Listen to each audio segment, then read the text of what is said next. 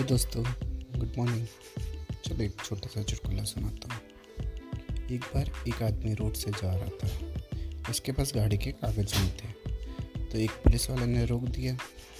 तो उसने कहा, सर, आपको जो लेना है ले ले, लेकिन आगे जाकर कुछ फिर दे, कुछ देना ना पड़े। पुलिस वाले ने कहा, ठीक है, अगर आगे कोई पुलिस वाला रोकता है तो उसे कहना तोता। वो आदमी आगे गया। उसे एक पुलिस वाले ने रोका और कागज़ के बारे में पूछा। तो उसने कहा, तोता। पुलिस वाले ने कहा, ठीक है, जाओ। दूसरे दिन जब वो किसी और रोड से निकल रहा था तो फिर एक पुलिस वाले ने रोक लिया। तो उसने सोचा कि कल तो तोता कहकर छूट गया था। आज भी कह दो। तो उसने कहा, तोता। पुलिस वाले ने कहा, भाई साहब, गाड़ी साइड लगा दो। आज कौआ है।